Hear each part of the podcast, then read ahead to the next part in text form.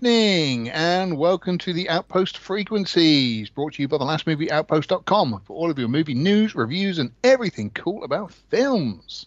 I'm your host this evening, not George Lucas, and with me, as always, is Drunken Yoda.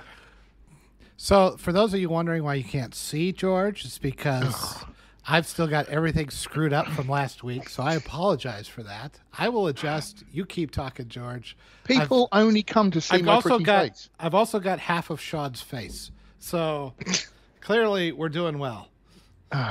Right, so whilst Yoda fixes his technical issues, I'm glad I didn't have that, any of them this evening.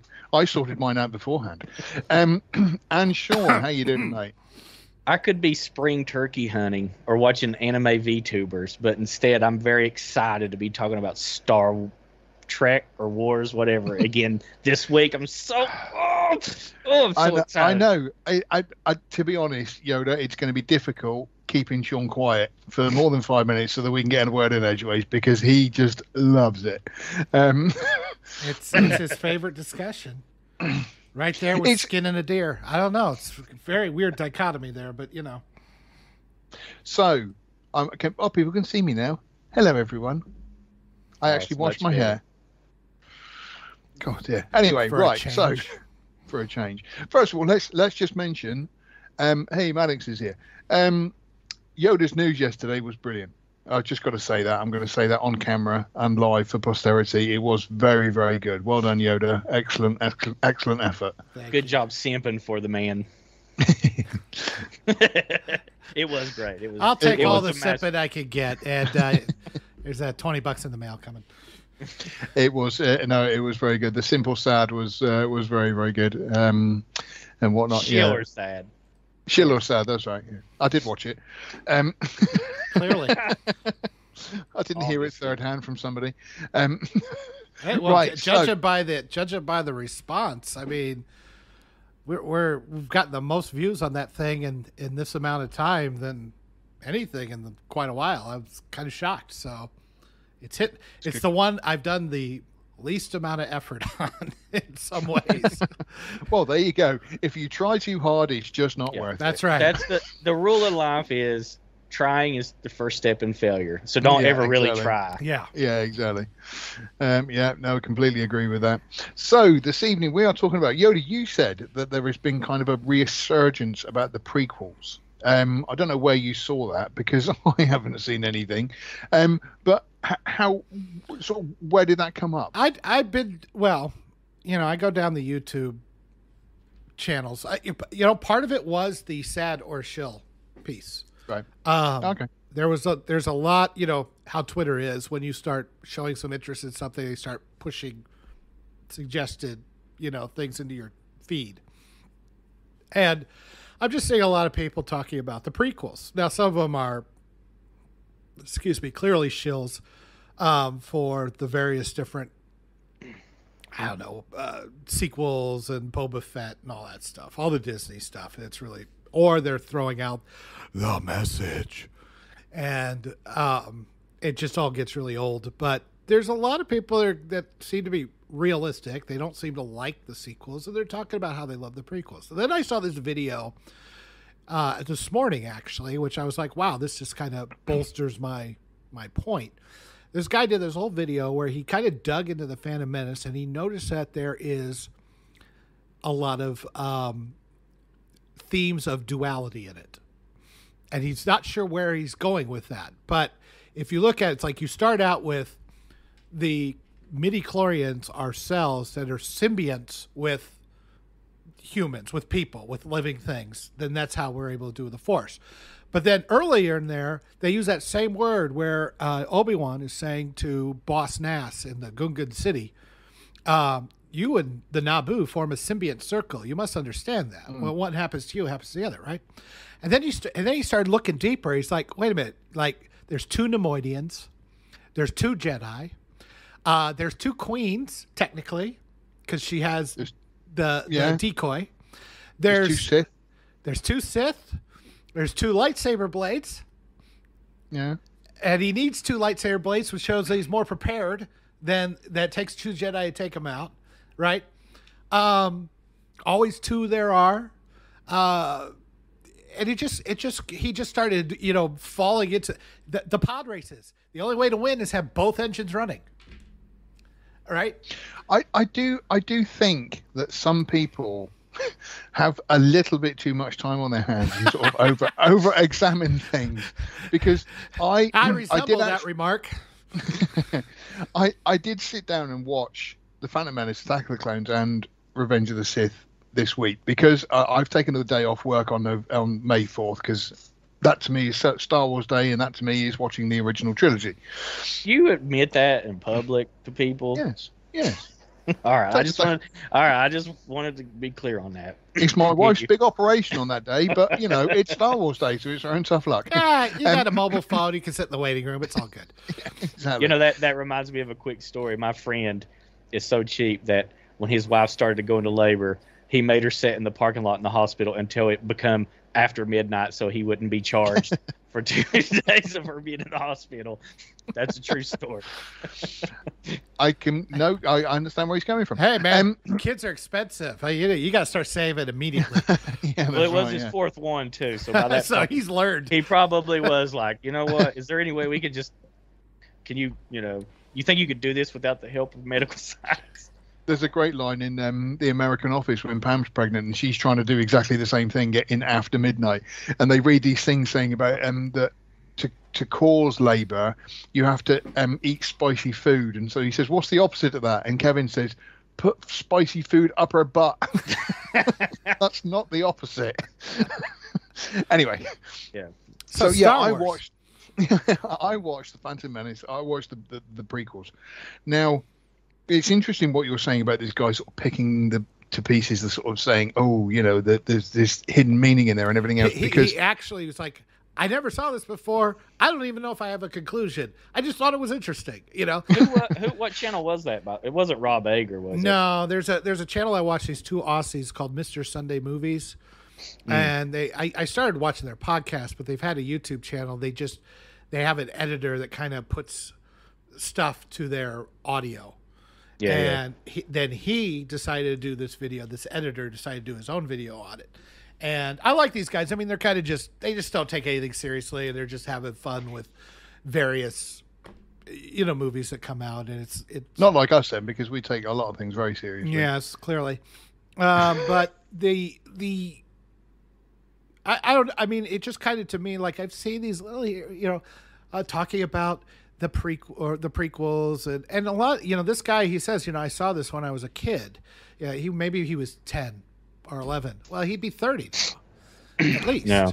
so um Thanks for that. yeah I was 30 when they came out uh, Do you remember The first when? one, and that was Star Wars. Yeah. Ouch. Yeah. yeah, that was gone with the wind. Uh, Yeah. so, S-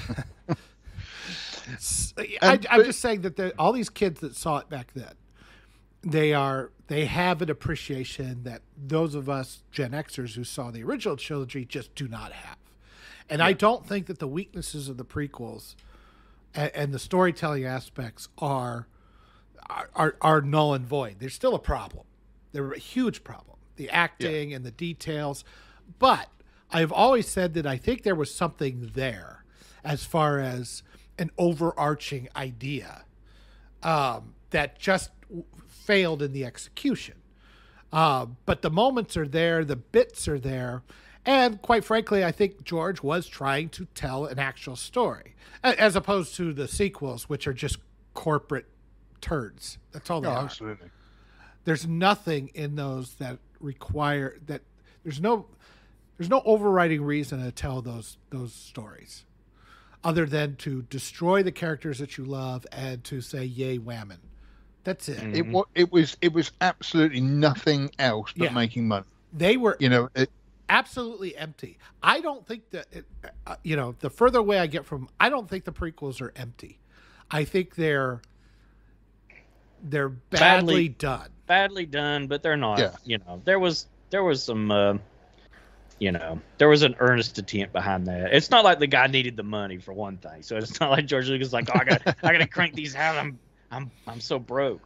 Well, the most fascinating thing about the prequels, and I still think it's it's better than watching them, but it's still a great um, little featurette is that in the beginning documentary, which has no dialogue, it's just edited together moments and conversations and behind the scenes all put together and just it's almost like you remember the you remember the show Cops? There would there would be no narration or anything. You just watch what happens as it happens.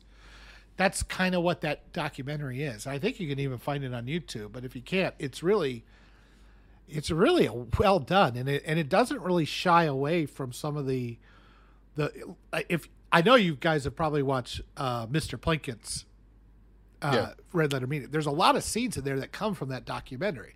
Like when, when you see Rick Berman in the back just looking shocked, like, oh God, what the hell have I hitched my wagon to here?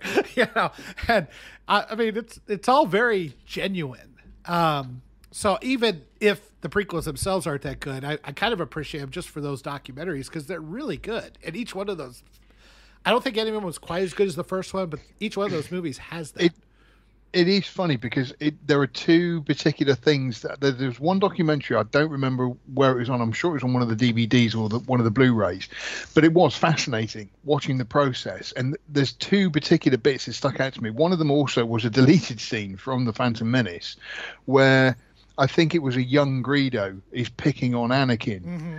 and um, and uh, they're having a fight, and um, Qui Gon breaks it up, and he says, "What's going on?" He says, "Oh, he called me a liar," and he said, "Well, are you?" And he said, "No." And he goes, "Well, then you must simply tolerate his point of view."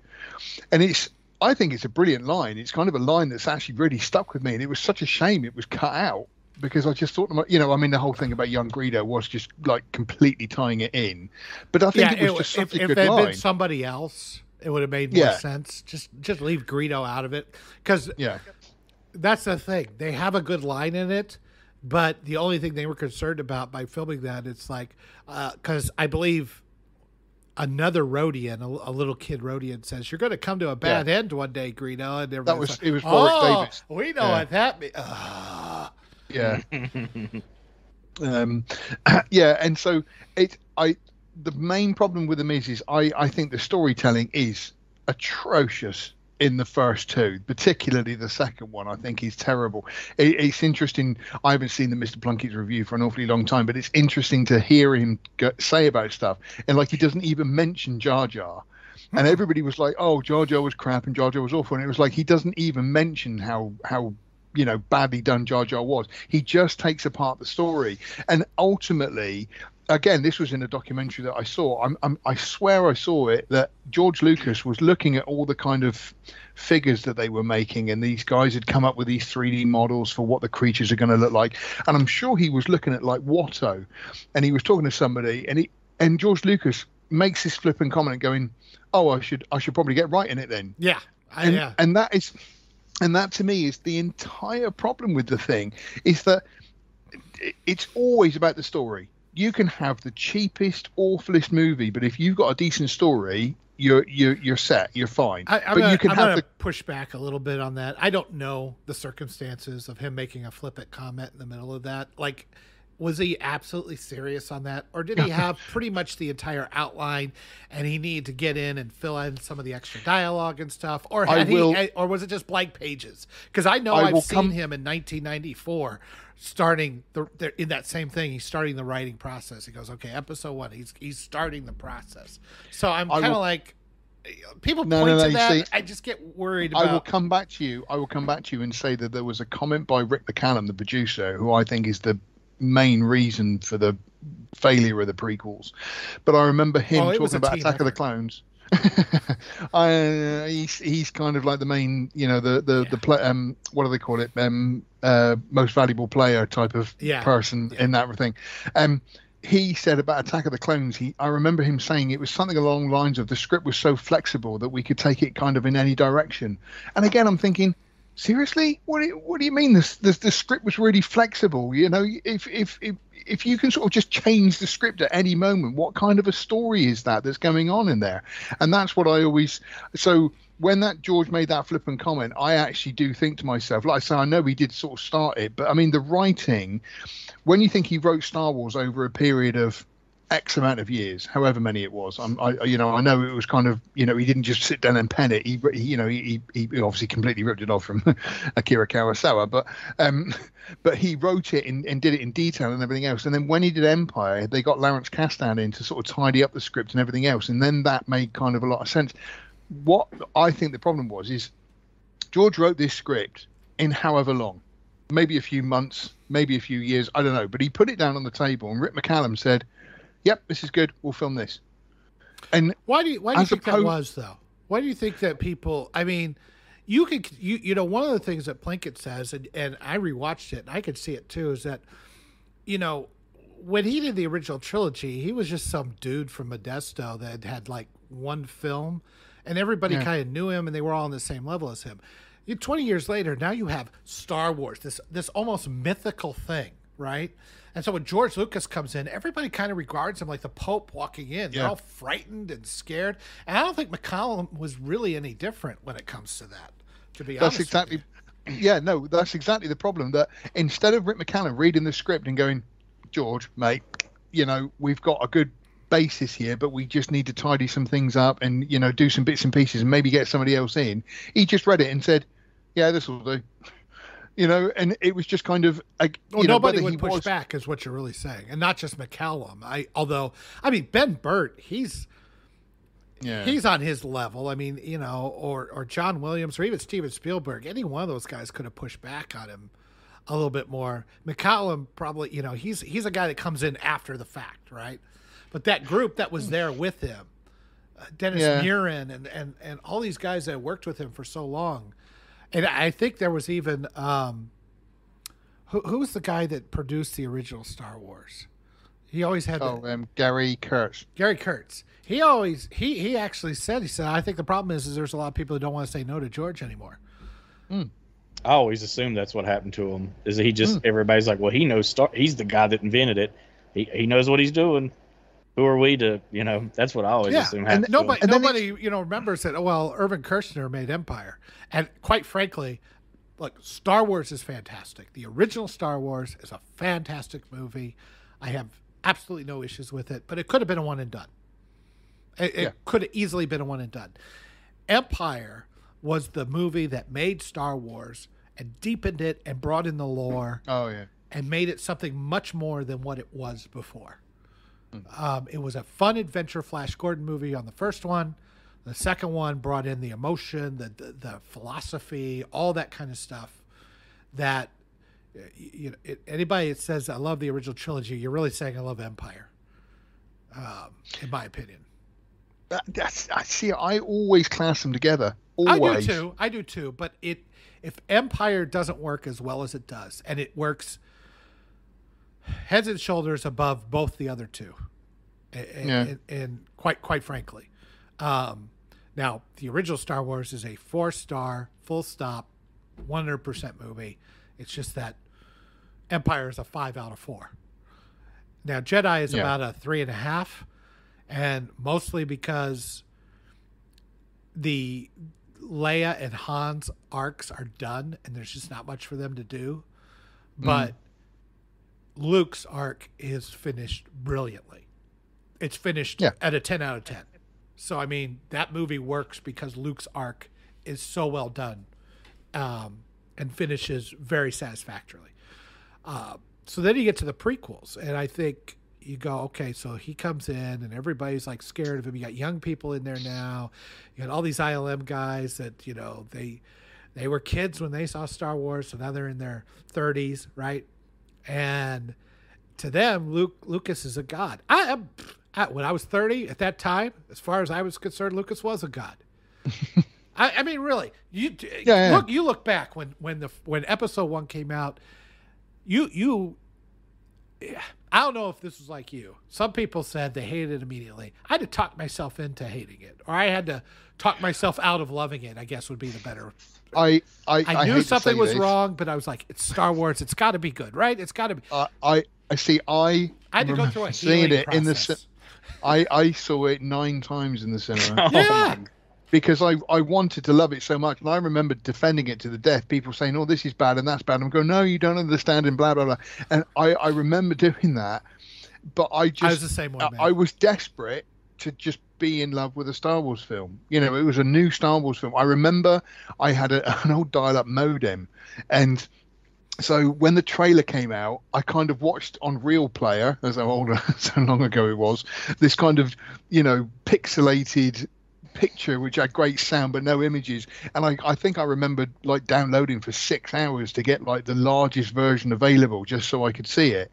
And i remember that feeling and excitement and everything else. And so when i went to see it i was like no it's greatest film ever best film ever better than the others empire load of crap this is so much better. And only this was- now this was the beginning of the. Yeah, this We was the beginning of the member berries. yeah. People don't know, but realize it- it, but it's the beginning of the member berries. That went on through 2005, right? 2006, Yeah, yeah, Superman Returns came out, trying to capitalize on that stuff in the 80s. Then 2008, you have uh, Indiana Jones and the Crystal Skull, right? And they started making this, and then Tron in 2010, and it just kept going, get worse. And then Star Wars wrapped around again in 2015, and that's you know, but but it was the Phantom Menace that really kicked off this nostalgia porn in some ways. Yeah Um, That's a good point. Yeah, because nothing else really at that time was a they were was a still late, trying new late- shit, right? yeah. yeah. they still kind of had like the you know you had Halloween's which was sort of chill churning out in a and Freddy Five Yeah, or but whatever. They did do H but- two but- O in '99. No, but what But I'm saying is, it's, I don't think it's, that can, it's not. That's just like continuing a thing, like you know, a soap no, opera. that's what I'm saying. on. That's what I'm saying is that the Phantom Menace was kind of a I don't think that the Halloween movies were trying to. Hey, remember 1979? I didn't. What? No. What about They what? still okay, do. so they they were churning out stuff up through like '95, right? And then they took a hiatus, and then they had with big fanfare, you know, because a lot of us had kind of tapped out of Halloween after Halloween two. So you're talking 1980. Now Halloween 1998 uh, or 19, yeah, 1998, H2O, right? And they're bringing back Jamie Lee Curtis, right? Tell me that isn't a member, and they rebooted it. They, they all the Yeah, I continuity don't beforehand. It, It was, doesn't. It doesn't feel like that to me, though. Uh, I Maybe think, you're, I, you're- I think okay, it's a I'm not saying- prototype of that. yeah, oh, that's probably true. It was definitely uh, the first to put the toes in the water, of that sort of thing. Yeah. I'll, I'll, it just doesn't feel like the raw. But we didn't. Ex- We didn't you know. have. We weren't. We weren't inundated by this stuff yet. It was Yeah. just starting to come out, and it was just like we were. We were hopeful and optimistic that we could have new versions of these things that we loved. And it took uh. me. It really. It took me until Mr. Plinkett's. Like I knew I didn't like it, but I couldn't really put my finger on it. And I would be like everybody else and say Jar Jar. You mentioned this earlier that Yeah. the Plinkett reviews say Jar, he doesn't mention Jar Jar in the Plinkett review, but he brought it all home. And I think the reason why people focus in on Jar Jar as the as the as the their ire, the reason why they hate it. The truth is, I mean, yes, Jar Jar is an annoying character, but he's also the most relatable character in the entire goddamn prequels. You you I know gotta- what he I- wants, you know why he wants it. He just is annoying as fuck, and that's an easy thing mm. to latch onto. The other stuff is a lot more nebulous, and he gets into those details of why these prequels are bad. But it's all you know. You you can't just explain it in one or two sentences, but you What can did you explain guys Jar think- Jar in two words. What What did you guys think about when he put that little Jar Jar line at the end of uh, the redid Return of the Jedi there at the end, where he's like, "Oh, we're free" or whatever. So many people got so angry at that. Like, "Oh yeah, here you're gonna you're gonna you're gonna take more whether you like it." or I always thought that was sort of he, he a- put he put he put Naboo in where Oh, right, there was yeah, in the Gungan special and there's edition, one yeah. Gungan way off on a route going, We so free. I don't know. I, I just that was so look the the It- the redo editions have been raped long ago with the Han shot Yeah. first. So by then you're just a battered housewife. It's, See, I still cannot. Oh dear, I cannot get over my utter disappointment. George Lucas is is is you know he created something which very few other people have done. They created an entire universe which is beyond you know any other movie. No other movie has got its own day. You know, May the Fourth is is Star Wars Day. No other movie has got that. You know, he created this, and yet the whole thing with like Greedo and and hand shot first and stuff. I still cannot get into my head how he thought that was a good idea. That two people sat opposite a table It should, it and the guy been, cannot. Sh- it should have been a warning flag when the prequels start. When the prequels go, uh oh. That should have been a big Yeah. uh oh. It's like, oh boy, what's it? What's going to happen? I, and it's kind of it's kind of weird that I mean, Hey, again, it's it's oh, hey, um, it's weird how you kind of like you know when when Empire Strikes Back came out, right? Every kid who was growing up watching that tried to pick up the remote control using the Force. All right. I did. Ev- ev- yes, you did. No, I did. Don't give me that. I, I, I still try to pick up this thing with the force every once in a while. I'm not gonna lie. But you did, and then what got what I don't understand then is how George Lucas completely changed everything about the Force, like introducing the midi chlorians and stuff. How it's just like a chemical, you know, it's it's these beings that live inside of you, and if you haven't got them, you haven't got the Force. It's like when you catch PM, uh, when you get hookworms, or your exactly. dog's You got know- worms. I mean, It took okay, I'm away gonna put, that I'm gonna, magic I'm gonna, I'm gonna take devil's, was. I'm gonna take devil's advocate for this just slightly. Uh oh. Okay, I don't really like it either, but they kept saying in Return of the Jedi, the Force runs strong in your family, which means it was bloodlines, which means it's got to be something biological. Yeah, but just I mean, making it's not it like scientific. Kind of set up. I just, I agree. You don't need to explain it anywhere past that. I, I, I do agree. But I mean, it's not like it's I think a lot of people like un, unprecedented. people like the idea of the more mystical aspect to it. Obviously, I do too. I, I'm just saying that everybody got so angry. It's like, like, well, I was like, they kept saying that in the original trilogy. I'm like, why you guys?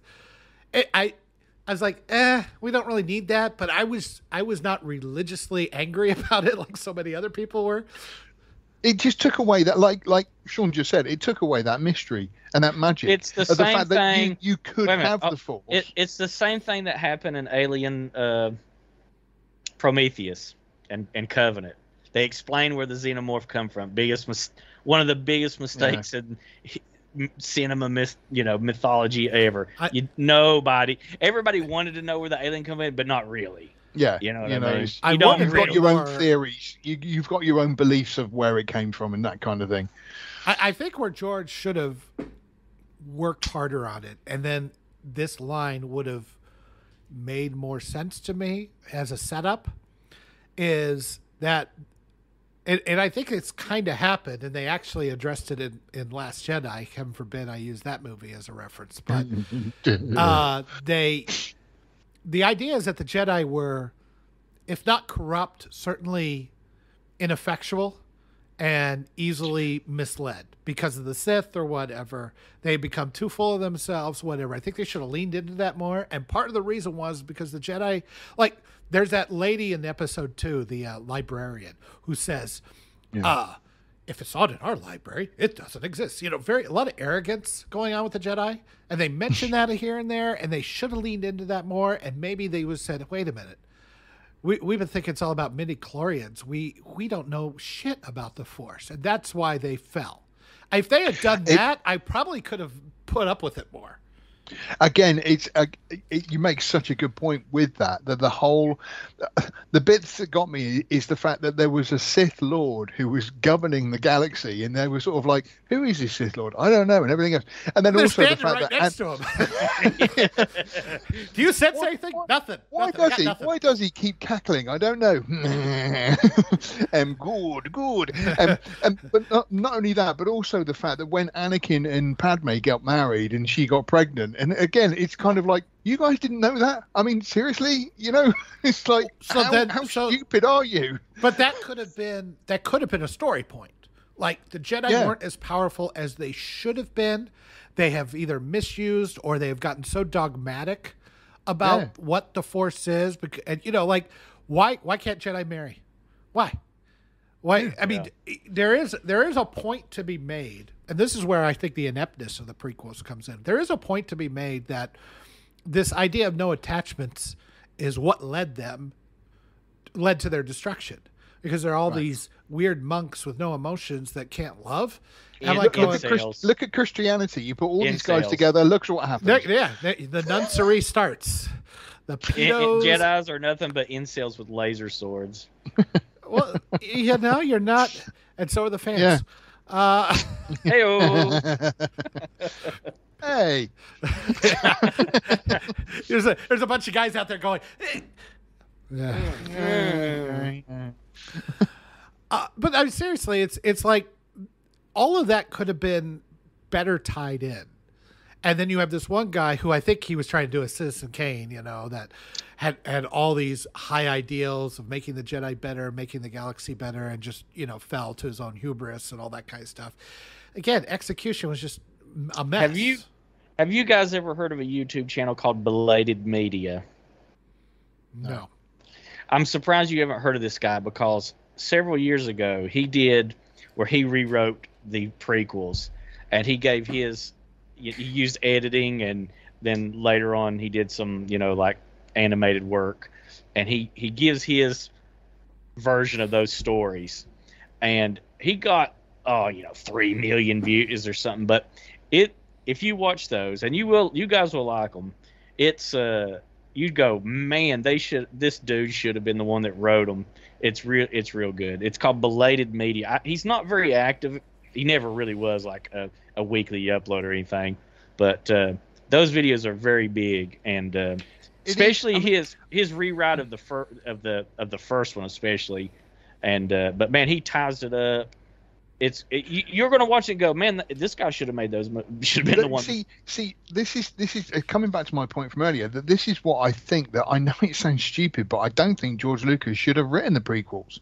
I mean, fine, have a hand in it, but when you think of, like, say, for example, The Mandalorian, how um, Jon Favreau and, and Dave Filoni obviously know Star Wars and, and understand Star Wars, and George Lucas has been a consultant on that show, but they get it and they kind of put together this show that really worked and understood what the fans wanted and, and the lore and everything else. Where I think George Lucas, I, I know it sounds stupid, but like I say, the whole, I mean, this is just one aspect of it, but the whole thing with the midi chlorians and stuff kind of took so much away from what he had given us. And I just kept thinking, it doesn't, I I So, don't I mean, understand. just let's let's look at the entire framework of the prequels. The idea is is that you've got this Sith Lord who's so powerful, working with an apprentice to set up a civil war to and then you you know his his apprentice is working the one side he's working the republic side and he uses this Yeah. civil war to grab power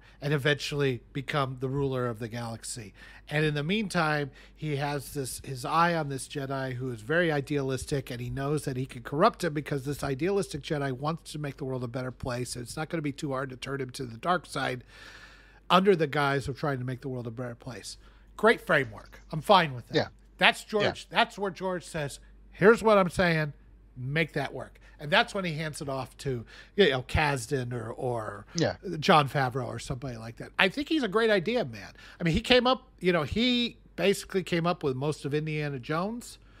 He mm-hmm. just didn't write it. He had Spielberg direct it. He just you know came with the basic framework. You got an archaeologist. He's a he's a really roguish kind of guy, leather jacket, hat, and he goes and he finds religious artifacts that turned out to be real. Boom, done. Take it, Stephen. And Stephen takes it from there. And uh, that's where I think I think and, and also technically Lucas is a really good uh, technical filmmaker as far as producing and special. And uh, you know, I'm gonna I would say something. If you want to take all the prequels in aggregate, and I mean, I'm taking every, not just writing and whether they're entertaining, but take all the technical pieces of it. Oh, yeah. Phantom Menace might be the best because it actually has real freaking sets. Ah, And no, no, no, no, no, no. I got to disagree with you here because I remember again. I think it was Rick McCallum who said it, but they reckon ninety-five percent of Phantom Menace was CG. there is a ton of CG, but they use That's a lot of CG. But they used real sets as extension. It wasn't just blue screen and nothing else. Um, they they barely had any walled sets, or they didn't use the extension. Like, you know, the there was a there's a scene where you see the the ship flying off, uh, the the silver ship flying off from the Naboo, and there's a Yeah. waterfall behind it. That waterfall is salt. It's not CG. It's just salt running out of a thing. Yeah, they composite it. I mean, when you say it's CG, what, what do they mean? They may mean computer compositing. It was filmed on real film, and it's not filmed on digital, which those early days of digital is very. It's it's not good. It's too crisp. It's too clean. Yeah, yeah, that's what I find with it. Yeah, It looks- but the yeah, first looks- one, the first one I think looks is not the best as far as story, although I think it's the second best, maybe. It's See, again, again, or the second worst. Uh, I watched the the version I watched um, this week. I can't remember where I got it from now. Um, uh, it was from somewhere online, but they fixed Yoda because Yoda was a puppet in the first one. He, he was, Um, and they they they replaced they've- him several. I think when the Blu-rays came out, they'd replaced him with Uh, CG, maybe with the I- I- DVD. I'm not sure. I, I mean, I have got the Blu-ray somewhere, but I mean, just uh, um, I'm not going down He, that he road again. matches Um, the rest of the trilogy better, and to be honest with you, that puppet did look a little. I mean, there was some cocaine going on with Yoda. yeah, it was not good. It was not a good look. you, I do.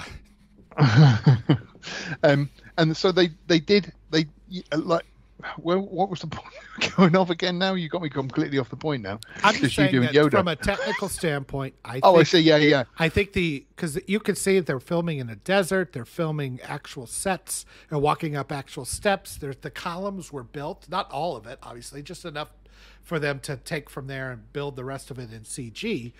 But it just they were working with each other. They weren't you know just standing at a green screen. You don't have all those because like when they went to digital and it, and he made and Plinkett made a huge point of this in the in the Return of the Sith review, Revenge of the Sith review, is that all they do is they go, they're walking, they do a two shot, and then they go over and they sit on a couch, and occasionally somebody will get up, walk, look out a window, and then turn, and that happens like No. all the time in those last two movies. But in the in the Phantom Menace, they actually uh-huh. interact with each other, sitting at a table, they're doing different things, they're they're they're at a junk shop, they're interacting with sets, and they're Yeah. interacting with props, and there's they're outside. I don't know. I just feel like if if you look I was going to come. I was going to come back to the whole point of the old, the old. Um, you know, somebody is in angst, so have them look out of a window, because, like you say, that just happens so many it times. happens all the time. You know, they they um, only have like 20, 20 yards of runway to to do a scene, so they can't walk fast. Or if they have to show running, like there's one scene where Anakin is like he's got to get to the Emperor and he's running at full speed, Running and walking, and then, and then he just stops. He just stops. he just starts walking kind of briskly because they've run out of room. I guess I don't know. Um, oh, okay. So another thing that we can talk about is then is Lucas's writing of the love scenes between Anakin and Padme. Oh, best part of the movie, man. because it, So was a, it was a, it was described as Titanic in space, um, and I think uh, you know most people sort of thought yes, yes, this is Titanic in space because it's just hit an iceberg and sunk. Um, There's But- there's more chemistry when the pizza guy comes over to the scantily clad woman in porn. the whole thing is just it. What gets me is is again his writing with particularly Anakin is is the fact that um, Anakin when he's around Padme is constantly moaning about Obi Wan. He's constantly moaning that he's and I'm all the time I just keep thinking why would Padme fall in love with this loser? All he does is go on saying I should be a really good Jedi and I'm not, and Obi Wan's holding me back, and I'm thinking. You should love get- me. Love me. Yeah, you know, of- I can tell you from force, experience don't that doesn't work. It's it,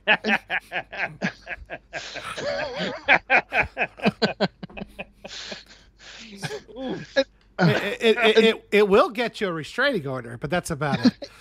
Exactly, you know, and it's like I say, it's so it's so weak, the the writing, and I just sort of thought, I wonder what kind of. I mean, I'm not having to go at George, with his wife and everything else, but I, I kind of wonder what the relationship they had. Of you know, they must have just literally just sort of met and, um, you know, sort of said, "Oh, I like you, I like you too. Let's get married." And oh, that's what love is, and it's kind of because that's kind of how badly the love scenes were written Well, between the two of them. Marsha, well, he divorced Marsha Lucas, I think, in '84, which I love how he talks about it, like because idiot. He that's when he did uh, Temple of Doom. I think they Yeah. divorced in '82 or '83, but he was working on Temple of Doom, you know, and it's like yeah, I wrote that. I was in a really bad mood for my divorce. I'm like, there's a scene in Temple of Doom where a guy actually reaches into a man's chest and yanks out his still beating heart.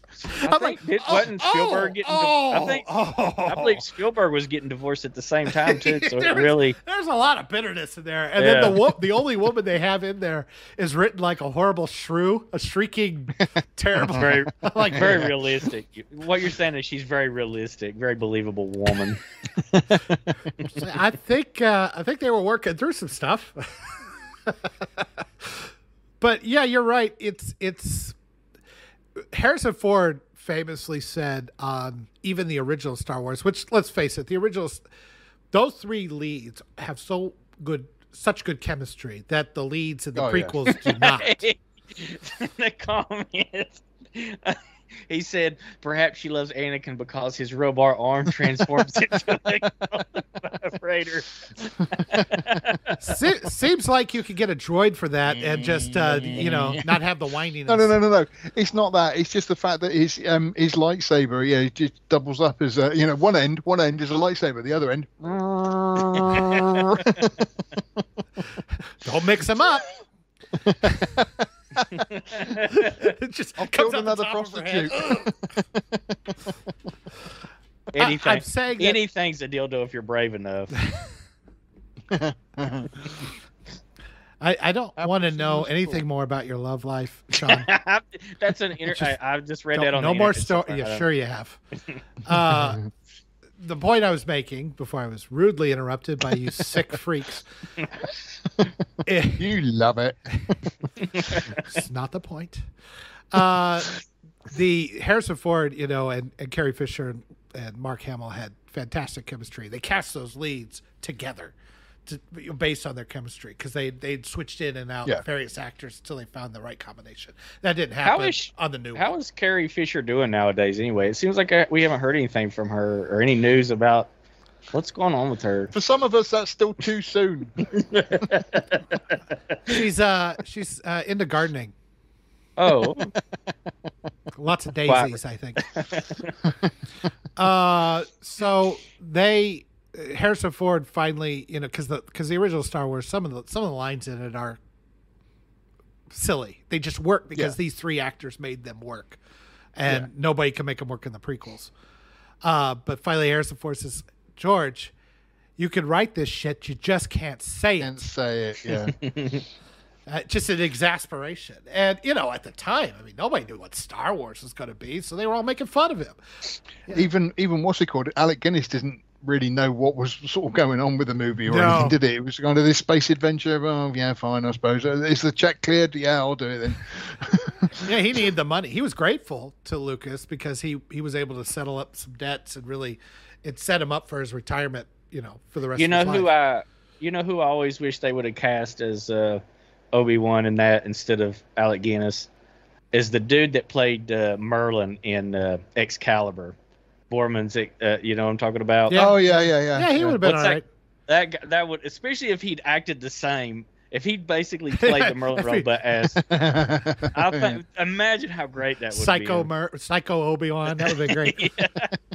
uh, I, yeah, I mean, he was set up. I, have you ever heard the story where um, Alec Guinness, like, this is back in the in the eighties, and uh, some kid, you know, ran up, asked for his autograph, and said that he had seen Star Wars like know, 180 times, some some ridiculous number, and Guinness just goes off on the kid and tells him he's wasting his life. And just it just really until he cried until the kid cried. And i'm like going god damn. This is one of the people that gave you this money. Why don't you just cut him, a, cut him some slack would you? He's- How how awful is that to sort of like you know in years to come sort of like oh man I love Star Wars. Yeah I'm I met Mark Hamill once. Really? I I met Alec Guinness. Yeah. I'm still scarred. Yeah. That's how you get syndrome in the incredibles you know. You want more Yeah. syndrome? That's how you get syndrome. God, that's a good movie. That's a better movie than Star Wars. thank you for It's playing. true. It's true. I'm I've gonna seen it to- more. so you're not a I've shill you're more. just sad I've got Incredibles on Blu-ray. I don't own a copy of any Star Wars movie, and I've never even seen The Phantom Menace all the way through. So, I, think do, I'm I, right. I do love Incredibles. I think it's great. Um, Oh yeah, I'm not saying that, but um, they're two different. They're two different things. I never. Are I they, I- are they George? Are they? yeah, no, but I mean, you can't. I, you you can't sort of you can't sort of say you know one's better than the other. Nah, I was just messing with you. It's a great movie though. I never. I never not laugh at. What's the guy's name? Craig. Uh, oh God, what's Yeah. Oh, I Craig, know- yeah. T. Nel- Craig T. Nelson. Craig T. Nelson. That's it. I never la- not laugh when he when he at the very beginning when he's uh, chasing after the crooks. He has to get the cat out of the tree, and he shakes the cat off the tree, squeakers, Yeah. and then he puts the tree back, and he finally has to leave. He goes, "Okay, I'm out of here, men, ma'am." Squeakers, yeah. just just dripping with with bitterness, you know, and, and irritation at the cat, and he and he just it's just a great delivery of that of that line. I don't know why it when just he- makes me I- laugh every that time. when he when his back's hurt and the robot's pulling on him and it cracks it, he's Yeah. like, oh, that- oh, yeah, that that's so funny to me. For me, I don't know why. I, I always love the bit when Flash is running, and you know he's running as fast as he can, and he gets to the water, and then he starts running on the water, and he's and he just goes, hee. Yeah, like, laugh, like, that oh wow, I can run so fast, I can run on water. that that that laugh, if if you have an audio version of a dictionary, that would be under delight. Yeah. Yeah. it's brilliant. Anyway, back to Star Wars. Um, before we get too, too off And we're trying to talk So- about the prequels and why they might be okay, and it's just tough, isn't it? It is. I mean, I, I, the whole opening of Attack of the Clones. There's all of that. None of that sequence makes any sense. I always hated the fact that Wait a minute, remind me what how what is the opening? Remind me. It's been the very opening, long. the opening bit is when the ship lands and it blows up, and somebody's trying to assassinate the senator, um, or Padme, and completely fails to blow up the ship at the right time, even though they were obviously watching it. And then Jango Fett, who I'm going to say is the worst bounty hunter, he's even worse than Greedo in the special edition. He sort of says, "Oh, our client is getting very angry, so we need to get this sorted out." And I kept thinking, no offense. Um, uh, Jango, but shouldn't you be doing it yourself then, if that's the case? And then he gives her those two um, centipede things, which are um, poisonous. And so this thing flies up to our window, cuts a hole in it, and drops these centipede things. And you're thinking, right, if that thing can, you know, go up to a window and carve a hole in it, throw in a thermal detonator. Even a laser blast would kill her. Yeah. But instead, it had to be these laser things. And then Well, that's that's Obi-Wan well. I mean, you blew up. I mean, not to interrupt you here, George, but you blew up a ship. Ship, yeah, So you're You've obviously obviously not worried explosives. about being covert at that point. yeah, yeah, the So- accident. Make it look like an accident's out the window by that point. Yeah. Yeah. And so then I I think that's just George Lucas saying, I saw Doctor No, I love the spider thing. I wanted to do that. Yeah. But then um, Obi Wan jumps out the window, and then Zam has got this um, laser rifle, whatever it is. But she shoots the droid he's on, as opposed to killing. Obi Wan. Obi-Wan. Yeah. Right to the head. And then that whole chase sequence make, just makes no sense. That you know the the Jedi in the previous film couldn't pick up on on, on kind of all, all these you know bad guys. Um, or what's his name? The the uh, Sidious taking over the galaxy and stuff, and yet. Anakin sort of hovers this taxi and then jumps out of it and lands on Zam's ship. And it, again, it's just kind of, huh? They, yeah, and, Okay, and- well, and- maybe maybe the Sith know how to mask themselves better because they have the Force and they have the. It's it, it's like noise All right, canceling but then- headphones. but then coming back to Jango, they sort of they get they they they cut Zam's arm off and then take her outside. Jango has literally got a jet, a, a- a rocket on his back, Oh yeah, and there's three, there's two Jedi and and his accomplice down there. Rocket. No, I'm going to shoot them not with a laser blast, but with a dart, which has got items on it, which can lead back to where it came from. fuck that. He he he he got the Jedi led away from Padme. Now fly over there, use that rocket, blow Yeah. up Padme. Done. Yeah, you know, and and, and Don't just- you start feeling like Scott Evil at some point? Look, I got a gun. Bam, Oh, sh- done. It's oh it's just it's te- i mean it was just that whole sequence was just a, and then also the fact that the jedi archives are the most comprehensive um uh, uh, accumulation of information and knowledge that anybody has ever seen and yet it's basically Obi Wan's mate down the pub who knows where the dark comes from. you know, his old friend Max who works in a cafe, and he's just sort of like, "Hi, buddy, do you know where this is from?" The the, the all Because the I want a 50s diner in my Star Wars. Yeah. Yeah, Just like what I grew up all, with. All, I've got, I've got not my hands on every piece of knowledge in the known universe, but you know, oh, brilliant, right? Yeah. Yeah, if we can sort that out. That's right. And what do they lose? Do they lose some some bit of accounting from 3000 years ago that maybe somebody No, they lost a fucking planet. yeah, that's right. Well, apparently it could have been it could have been erased from the archives. Um, is the explanation to that, That but is- it's still That is the only scene not not what happened in the scene, but that is the only scene that I mildly enjoy in Attack of the Clones because Yoda wasn't being grumpy Yoda for 5 seconds. yeah. He was actually entertaining. he was kids actually entertaining and making some jokes and it's like, ah, that's that was fun. yeah, And then there's the rest of the movie and you just want to kill yourself. Yeah. and just yeah, Yeah. a, a, I, Uh, I've decided I love you deeply, truly, wonderfully. I I love we're going you. to die in five seconds, I No, no, figure no. it- just know I could get out of this really easy. I, I I love you as much as I hate sand. and again, that whole that whole execution bit. I mean, it was just kind of I what always- was going on. always Obviously, these things the- are getting. I was always hoping at the end, it's like, oh, we got out of that one. Ah, so you, you love me, huh?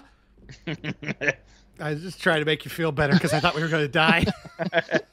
I was just hoping for one last quickie before I went. That's all it But was. she was too much of a wuss. Now she's getting married to this guy, this whiny guy. You can see her there going, oh, shit, what have I done? Can't back out of it now.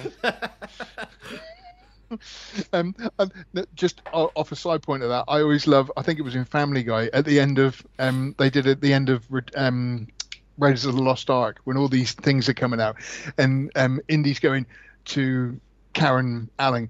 Oh, make sure you keep your eyes shut. Make sure you keep your eyes shut like this. And she says, "Oh, by the way, I'm pregnant. Well, you can open one eye."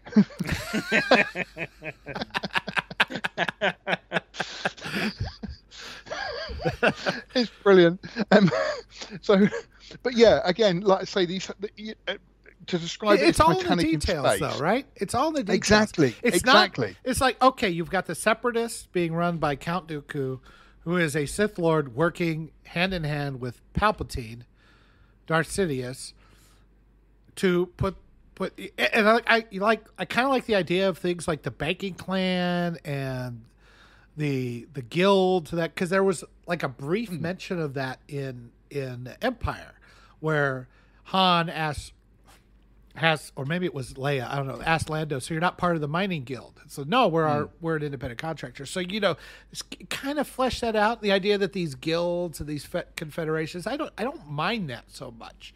And I, I even don't mind the politics of it, maybe because I'm an old fart, thinks that's interesting. but uh, the politics of it, I don't mind so much if it was done right. Like you know, this would be a better time. It wouldn't be a. Sh- it wouldn't look so shitty like it would because an empire would look shitty.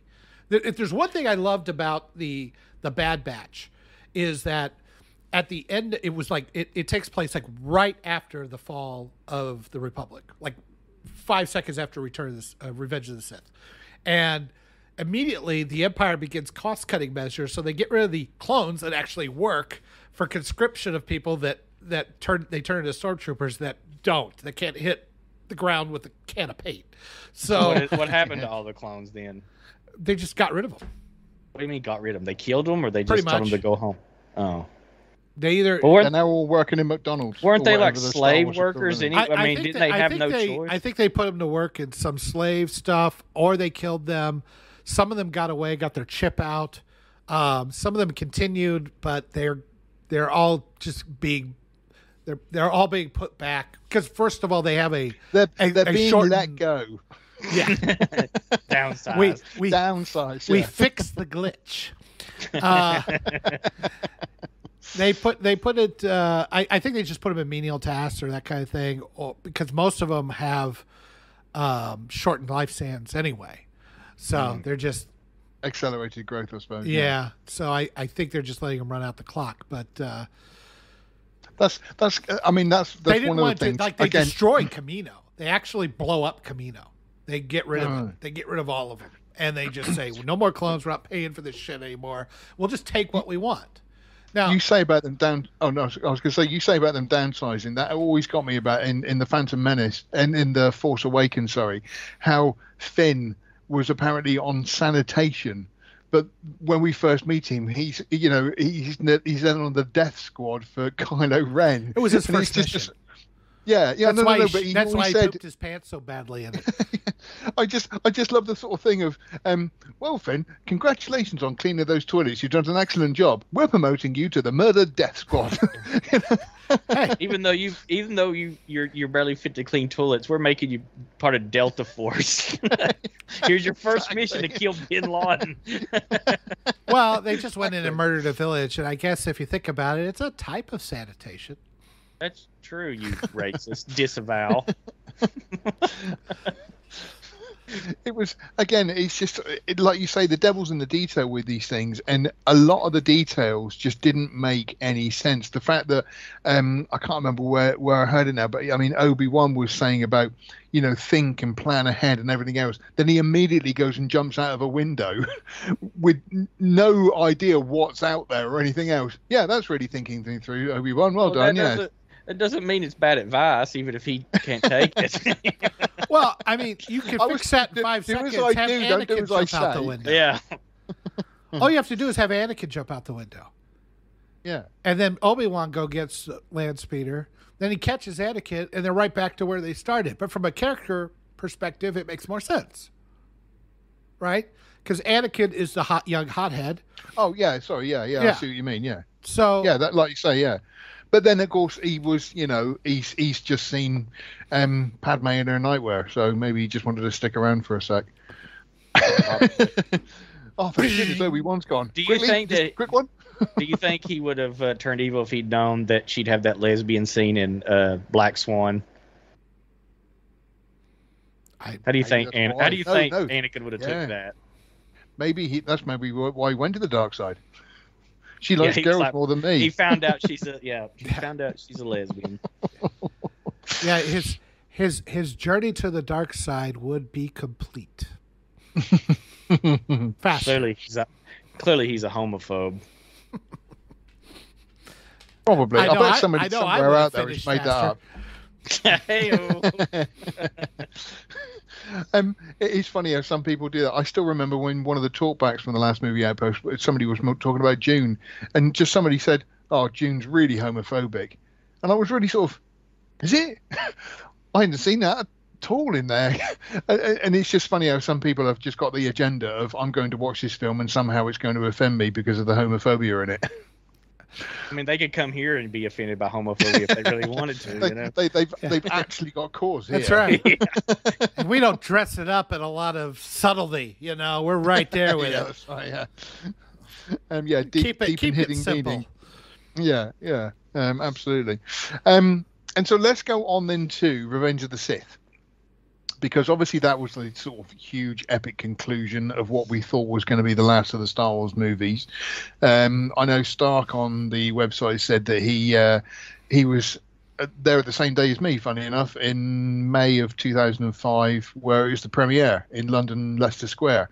And they showed episodes four, five, and six, and then one, two, and three was introduced by ugh, Rick McCallum, George Lucas, um, Ian McDiarmid, and Hayden Christensen. Um, and we watched, you know, and I remember me and my mate sat there thinking, this is the last time we're going to watch a new Star Wars film. And out of the three of You fool. if only that were true. um, um, and but then with those, uh, like I say, out of the three of the movie, the three movies, that is the better of the three. I can't still say it's like a great movie because watching it again, the whole fight sequence between Anakin and um, Obi Wan is is brilliantly done. But then I keep in my in the back of my mind, I kept thinking, and they've brought back Vader to fight Obi Wan in the new Obi Wan series, so that's kind of I, I don't you know. know. I don't know. I mean, I hate them all. I don't like them.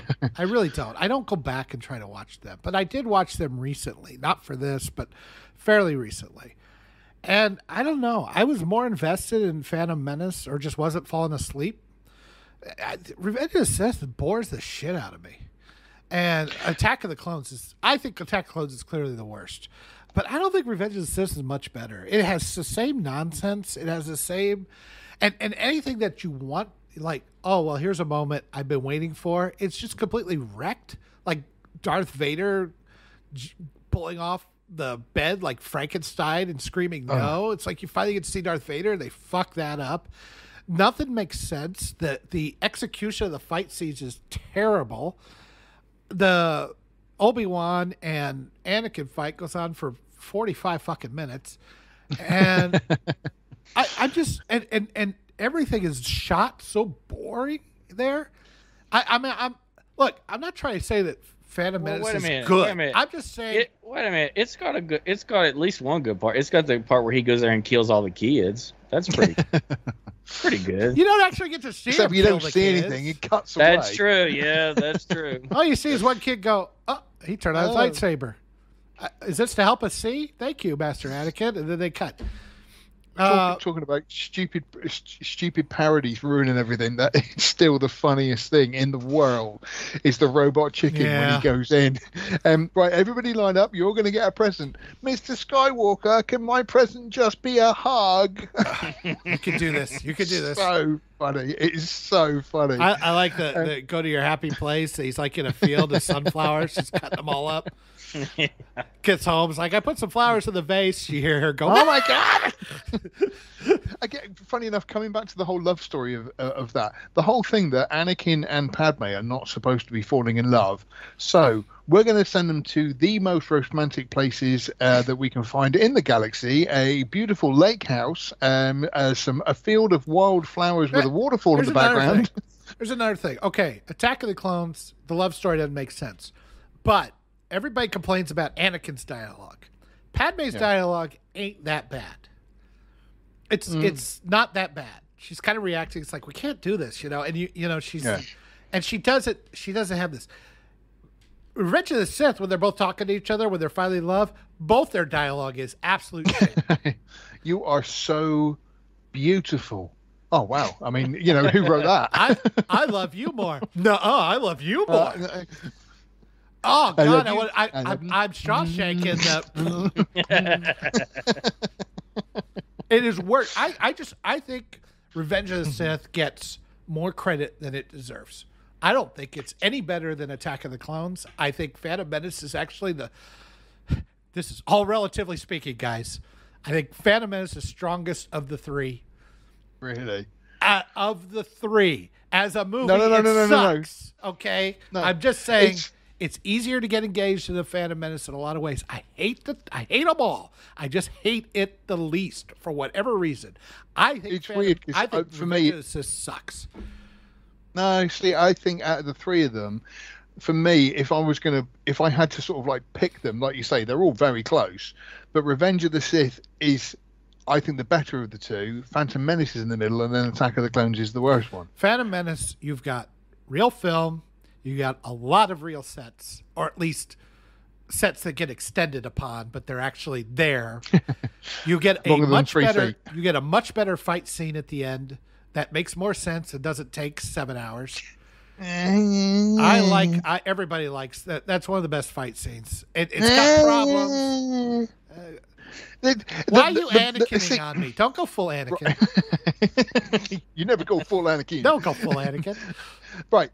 With it, the fight is it starts off quite well, but as it goes on, at the beginning of the movie, they use force speed against the droidekas when they turn up, and so that whole the whole door thing opening up and everything else was just clearly to kill off Qui Gon and get Obi Wan angry, and you know that because he I- I could said- have quite easily made it there. Keep Could in mind, easily. look, I'd rather watch the Return of the Jedi fight.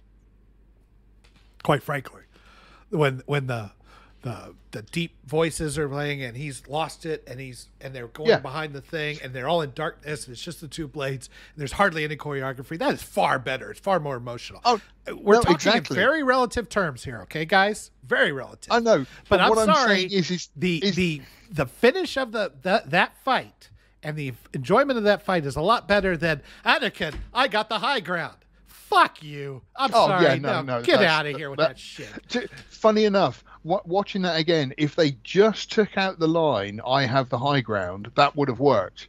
It's That it, it, that it, it, it, yeah, but it's I, in some respects, yes, it is too long. There are moments where the two of them are just literally waving their lightsabers around at each other for like a good they're like five or six on seconds. ropes. They're just whacking each other as they go by. I mean, what is going on? Stop. Um, what was I saying with that? No, but the, the um in the Phantom Menace, the, the that fight sequence as it goes on, it gets more posturing. So that, that there's there's a whole bit where he does a ba- um, Darth Maul does a backflip, and then they jump, and you can you can literally see them going Yeah. like jumping into shot, you know, which they've obviously not just done a, um, a somersault on. like there's things that's, there's a little tiny bit more that's happening in the in that fight. It's it's kind of showing the that that it takes two of these guys to take down one.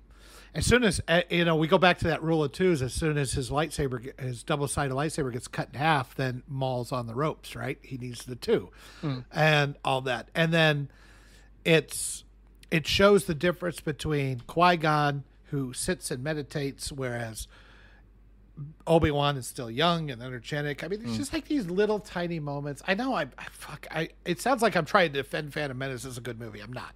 I'm trying to defend it in terms of the other two. That's it.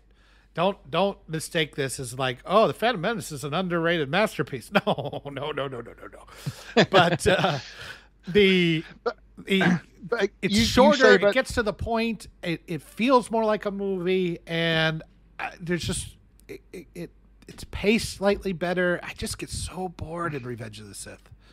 you say though about the you'd rather watch the Jedi fight. Again, Obi Wan is then obviously peed off because his master's just been killed and he's angry. But then they th- this this It anger goes right in the goes into- choreographed. Yeah, I agree.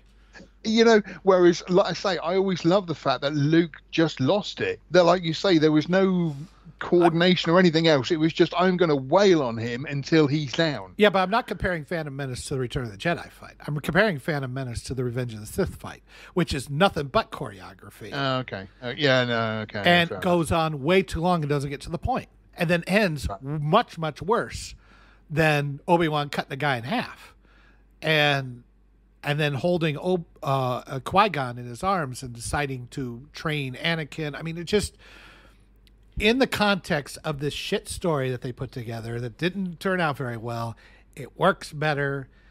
The the Revenge of the Sith fight, it's like all they need to do was finish in that control room and then go outside and then that was it. They didn't need to do jumping on the lava and the droids and the boats and then the thing falling over and swinging back. All of that needed to go away. Should have just figured out how to just they had a they all they both explode at the beginning with a flurry of activity and you can see the Yeah. emotion and then it just all that emotion drains away because it goes on too long. yeah, they don't show the coffee break in between it, do they? Well, the that's, two of that's, them. that, well, there was a coffee break in the Phantom Menace one. You're making my point, man. Oh yeah, I suppose. Well, yeah, a completely ridiculously stupid coffee break. That was, yeah. But it, it gave it some pacing and it gave you a chance to catch your breath and it gave it some context within that fight that helps. Again, all of this is like, you know, trying to compare Comparing. one turd to another turd. I get it. yeah, but it's comparing. It's a comparing a Yeah. um yeah a, a cat turd to cat sick. You know. I, I'm just saying, I think the Phantom Menace felt more like an actual movie than the other two do, which feels like somebody filmed it in his garage with some green screen most of the time, and is boring as fuck. The only good scene in Revenge of the Sith, in my opinion, is when um, Palpatine is talking to Anakin yeah. And manipulating him. That is a great scene. I'll give it that. Ian McDiarmid is He brings fantastic it, at it. He clearly loves that role. He's having a good time. He doesn't give a fuck. I mean, why does Uh, Yoda give up at the end? He just gives up. Oh, I know. I Why? know. Oh, by the sorry, I've just completely messed up the entire galaxy. So I'm just going to go and hide on I'm just Dagobah. gonna go and hide because Uh, that's where I have to be by the fifth movie. yeah. That was um, the only reason he stopped. That doesn't make any sense at all. Um, but you say about the Phantom Menace being that good. The problem with the Phantom Menace is the That's middle part of it. Not as is- bad. Don't put words in my mouth. Sorry, not not as bad. You you love the Phantom Menace more than anything else in the world. um, Oh, you fuck. there's a quote for the end. Oh, Um, God damn it. but but with it, the middle part of the movie is all like political and everything else. And I mean, he was trying to make a, a kids movie, and yet you're thinking, yeah, because everybody knows a kid's favorite film is All the President's Men. Uh, you know, as a political thriller. you know, kids kids love that. What are you Yeah. talking about? I love that movie. All right, any normal kid. Rob, Um, Redford and Hoffman, they were bringing their A game in that one. um, but and, and again, in in another sort of converse way, that the whole end battle sequence. I remember Lucas saying that he wanted Jar Jar to have this like um, Buster Keaton quality to him, and again, you're thinking that's great, George, if you're making a Buster Keaton movie, but you're not. You're making a Star Wars movie with, with an epic battle, and, and Jar Jar is just. I mean, even the Ewoks. At least with the Ewoks, you actually felt bad for them when some of them are dying. There were a couple of humorous moments, but you kind of felt bad for these poor little things that were dying. Whereas the the the, the Gungans, you would just Jar Jar was just You're rooting for the droids.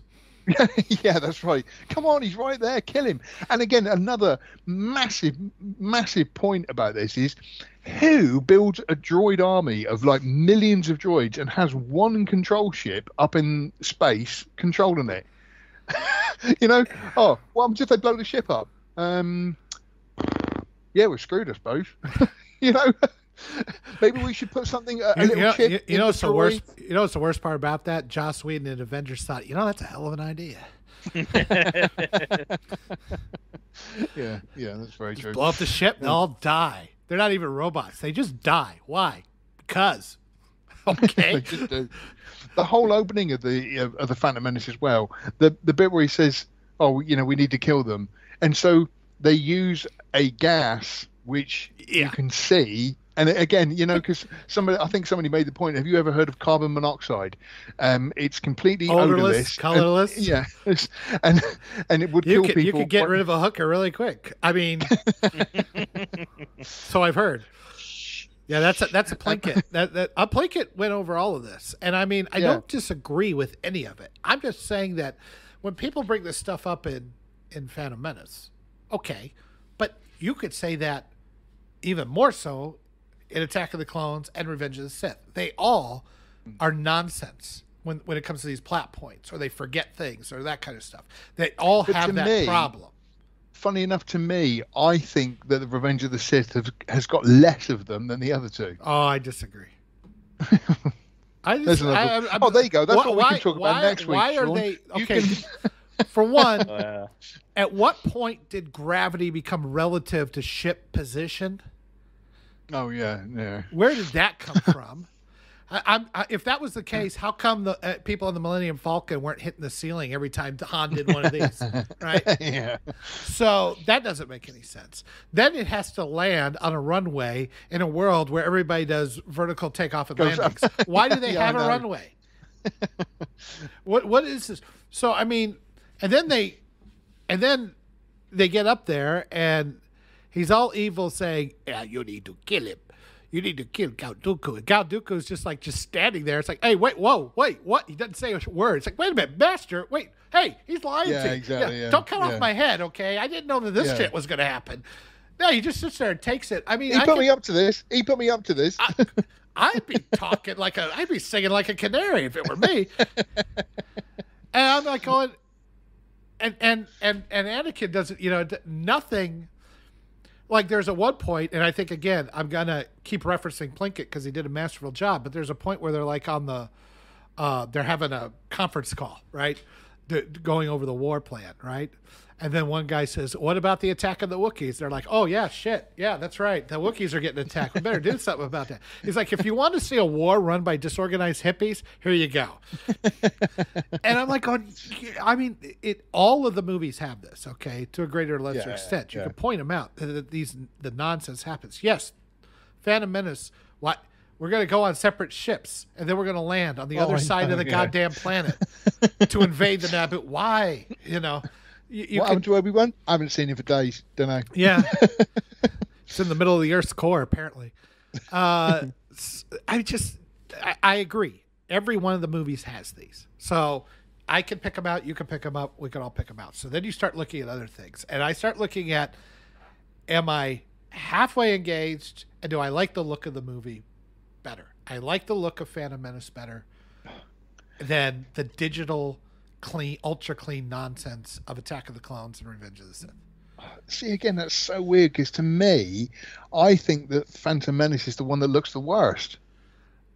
Maybe maybe it's because it's filmed on film and it has a little more grittiness and it feels slight. It definitely I mean, it definitely looks different than the other two. Would you say that? It's it's weird that you say though that it, because it was filmed on film because obviously that it was filmed Sean's on film. Tapping out. He's like, "Fuck these guys." um, film it, you say it was filmed on film but then because of the digital compositing that went on it you know there are bits when like you can see jar jar's feet don't fit the ground and that kind of thing and i think yeah, to me, that's why it looks. No, but what I'm saying is, is if it was done digitally, it may have looked actually, even if it was too clean, a little better than putting digital effects onto film. Maybe. Um, I don't know. It's kind of to me that's kind of like the stormtrooper bangs his head syndrome. It's kind of like yeah. the the the imperfections make it feel a little bit more organic if that's yeah, makes yeah. sense. Yeah, yeah. And yeah. I think that's why it feels a little bit more like a like an actual film to me. There's there's very little of the two guys walking, somebody sits on a couch. I don't think that ever happens in this movie. You know, they actually mm. interact with each other in different sceneries and different settings. They're in the cockpit. They're on the ground. They're in Tatooine. They're they're on a a pit stop for the for the what do you call it the pod racers. They're in mm. a jungle. You know, designing out their plans it's never just they're in a hall they're not a blue screen set walking and so it feels a little bit more organic and dynamic again i know we're arguing about which turd was polished the best but uh it's it's still it just feels slightly uh, I mean the scale, the scale. Yeah. We're grading on a hell of a curve here, guys. you know, so. But if I had to pick one that actually is okay that I can stomach watching. It's probably the Phantom Menace. I hate to say it. I never thought I'd say that before, but I just think that's how bad the other two are. Not to um, completely destroy and blow your argument out of the water, but Eggy has just said that I'm with Yoda. Menace is the best of the bunch, so that's um, just won my argument. He's not here to defend himself, so I can say what I like. ah, I guess you Brits don't stick together. Mm. Nope. Not when it comes to something important oh, like Star oh, Wars. Oh, actually, hang, hang on a minute. No, no, I don't. All three of them are unwatchable.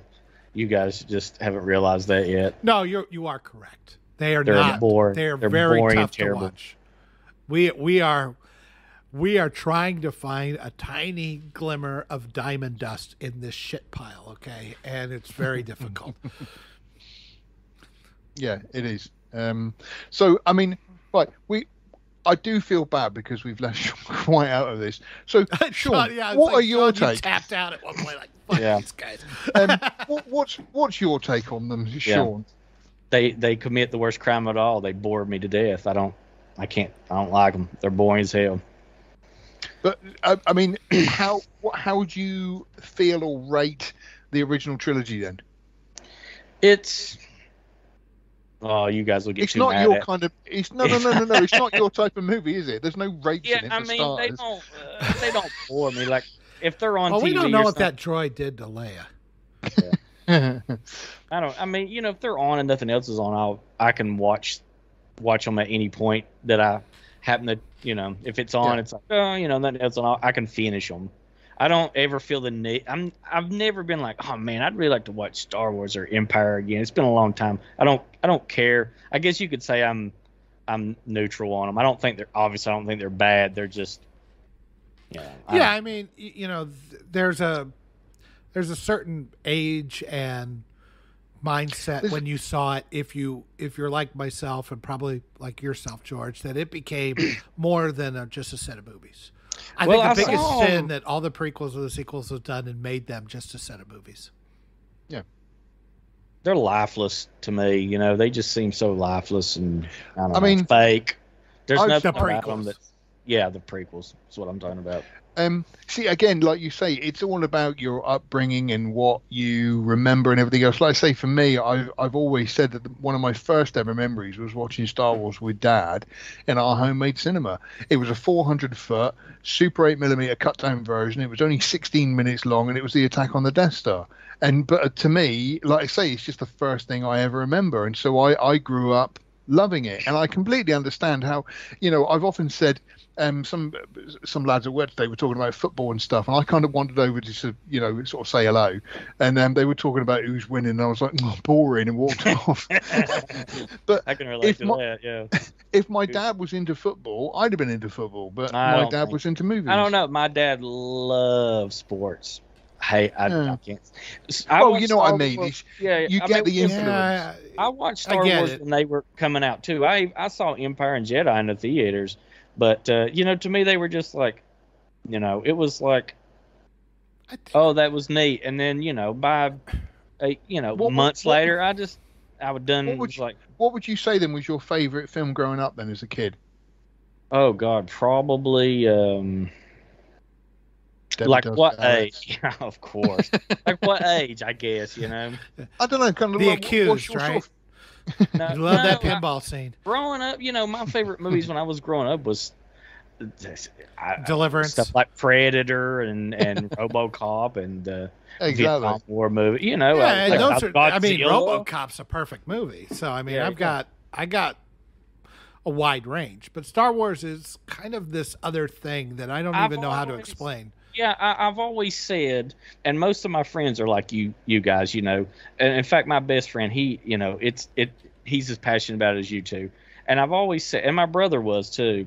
Uh, I, I've always said like I've always felt like, what did I, you know, what did I miss? Everybody, you know, it's like it had such a huge impact on our generation. And I'm like, and I've always been like, what, what, a, and that's why I have rewatched them occasionally is like, what is it that I miss so many years about this that I'm missing out on? That this made such an impact on so many people, but I'm completely, you know, It's it, that's not just you. I mean, funny enough, I've always been the same with the Texas Chainsaw Massacre. I completely missed the boat on that, and I know some people think it's like the greatest movie of all time, and I've watched it a couple of times, and I just I just don't get it. Just don't I get it. like it. but I don't. I've No, never. no, no, no, no. What I'm saying people- is, is no, no, no. Yeah. But I, I, I completely understand how some people think it's the greatest film of all time. Where it's kind of, I just missed it, and like you say, with the same with Star Wars, that Yeah. you know, Me I- and the I completely un- Godfathers, same deal. yeah, you haven't know even that- watched The Godfathers yet. I though, tried. you? Yeah, well, I guess that's. I, I would say you had to watch them and then be dismissive before you, you were like, I because it's. I Like, know, you know I what mean? should, I should. The But problem right, with that the first is- time is- I did it, they were ambient, so I had to. I have to try the again. problem is, is, is sometimes you get just in your head that it's just not going to be as good as what everybody else makes it out to be. Is the problem? when but when I was a kid, you know, it was not like that. Like there was no internet, nobody to talk to. I think there was So it three. I wasn't- think there was, it was three not high. things. I think there were three things that perfectly came together with the Star Wars trilogy, especially the first one. That, especially if you're a kid of a certain age or whatever, that made it work. One is that it is a a perfect hero story journey. So that touches something deep, culturally, uh, emotionally, in in in the back part of our lizard brains that just I, I was I was I was born and raised on a farm, and I'm still waiting to be radicalized um, Exactly. by some old religious guy to blow up um, something. so you know it could happen any day. it could. Timothy McVeigh. But it, it definitely it definitely Yeah. was a it definitely was a perfect hero's journey. Secondly, if you have a a sci-fi bent to to your you know things that you like to watch, it Yeah. it, it, it hit that well. And third, it was probably the first movie that ever exceeded our imaginations. Because when hmm. we, w- you know, there were so many things I watched, and you could see the seams, you could see the problems, you could see where technology or whatever just couldn't match what was in your imagination.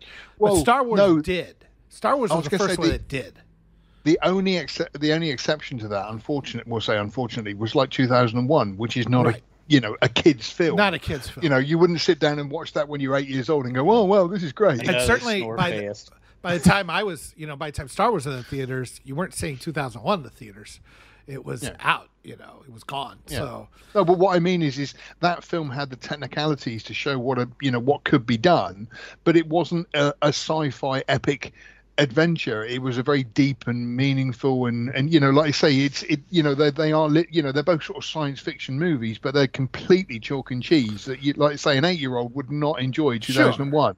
But as an eight year old, you got, especially if you're into sci fi, it hit that button, hit the hero's journey button that, that still resonates even as you get older. So obviously, there's a lot of deep stuff going on in the original Star Wars that I think people take for granted. And from a special effects, I mean, it was such an incredible breakthrough. There was a reason it made 300 million in 1977, and it was it blew out records that weren't even close at that time. Um, Yeah, I it, mean, it's it, it it is an achievement in special effects, no doubt about it. It was. It wasn't just a. I mean, I mean, a when special effects movie is wonderful, but In Star Wars was more than that. There's no doubt. in well, no, but even at the time when somebody said special effects in movies, even I that was the first movie that would pop into my head. sure. You know what I mean? And I, again, you're right. Not taken away from that, but it didn't make 300 million on special effects alone. No, It I'm not hit- saying it. It did. hit some. It touched a chord. It was a. I don't think people, anybody that was alive at that time, kind of will remember that it was a cultural earthquake.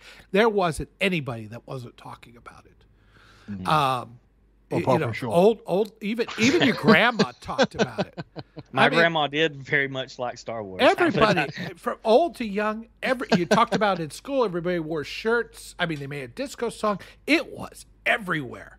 You people don't know what saturation is until they live during that time. Yeah. um, uh, Madlink says he recently watched Dog Day Afternoon and he liked it. Uh, That's I a good guess one. he just now he just now caught up with the rest of the world. I only I, watched I it. don't know. Flash several Gordon, years he ago. says he says Flash Gordon was just a, or uh, Star Wars is just a bigger budget version of Flash Gordon. No, I There's think an he's argument- about the original Flash Gordons. Uh, Yeah. I don't think he's talking about Flash Flash Gordon. You know, the the campy I don't know. Sam Jones version. Maybe he is. Well, that one was trying to rip off Star Wars in its own Yeah. way, but Yeah. or at least that's what Dino wanted, and uh, he didn't exactly get that. But it's become a very appreciated movie in the in Yeah. the past forty years. I don't know. Uh, maybe a little bit more appreciated than it should be, but it's not a bad movie. Oh, I love Flash it for Gordon is- what it is. Yeah. Yeah, Yeah. it's it's fine for what it is, but it's also, not. I like Ornella Muti's costumes in most of it. Oh, just yeah, lovely. Uh, um, But- right. What about Barbarella? That's another sci-fi uh, masterpiece. You know, I finally watched that. I'm like on, because I remember like as I was growing up, there would be movies where people like geeks or whatever would have Barbarella posters on their wall, right? And it seemed like one of those. It's like I'd really like to see that because it looked kind of the poster and everything looked kind of cool. Then when I actually watched it, I was like, this sucks. this is Never I garbage. think I mind was the- the same. Never Yeah, mind the watched it. bordering on pure porno in parts of it, almost. You get you get one full frontal of Jane Fonda in her prime, and the rest of it is like, this is Yeah, terrible. it's just yeah. Um, the Star Wars space battle scenes still look good. Full disclosure, I didn't watch the full stream. Well, why are you commenting here? Um, you might have already talked about this. I didn't mean the time in timeline wise.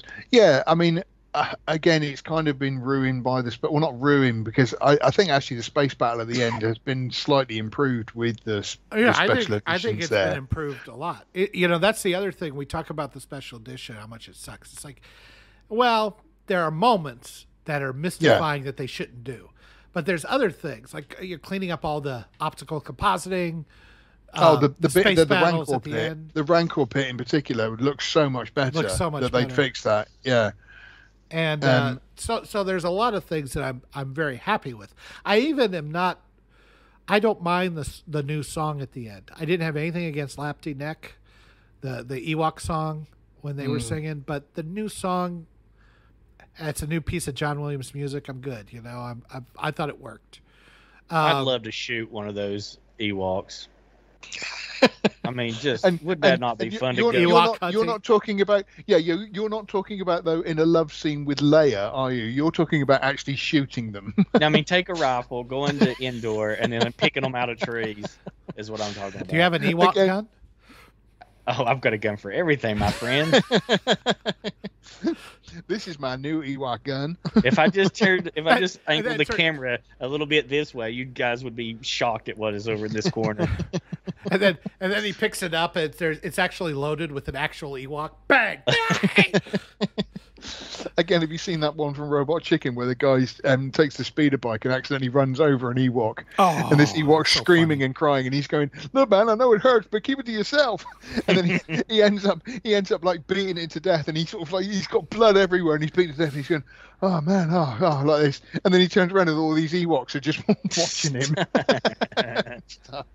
I Robot I, I really cried the the first time. I watched that that one. It Did was you really? so dark. It was so It long. No, in in so laughing, not because I was. Yeah. oh, I thought you were really touched. No, no. Oh no! What did you think about? you What did you also. think about that ending of Old Yeller? I bet you thought that was a laugh right, didn't you? You know, dog needed to go. Uh, you know, I, I was funny enough that people keep talking about like Marley and Me. Uh, uh, w- uh, is it Marley and Me, the one with the dog? Yeah. Um, and I watched that, and all the way through, I- when the dog died, I thought, finally, that thing was a pain in the ass. It was just nothing but trouble. Old Yeller, I watched, and I, I was a little tearful because I only watched it, and I think last year, and I was a little tearful because I actually thought, oh, you know, and, it was a good dog. Whereas Marley and Me, it was just, just I would have, I would have strangled it by that point at some point in the film. That's how heartless I am. well, I mean, you're supposed to love the Ewoks. Return of the Jedi. I don't know if you know this. There's a Star Wars drinking game, and they one one of the things like you drink if if Leia is is uh, wearing you know completely covered from head to toe. Drink, drink twice if she's wearing gloves. Drink three times if she's almost totally nude. Um, one of the things is drink when an Ewok when a single Ewok dies and the camera lingers longer than when the Death Star explodes, killing millions of people. Thirteen seconds, count them. But the Ewoks are cute. We don't know what stormtroopers look What? like under their What? helmets. They might all be ugly.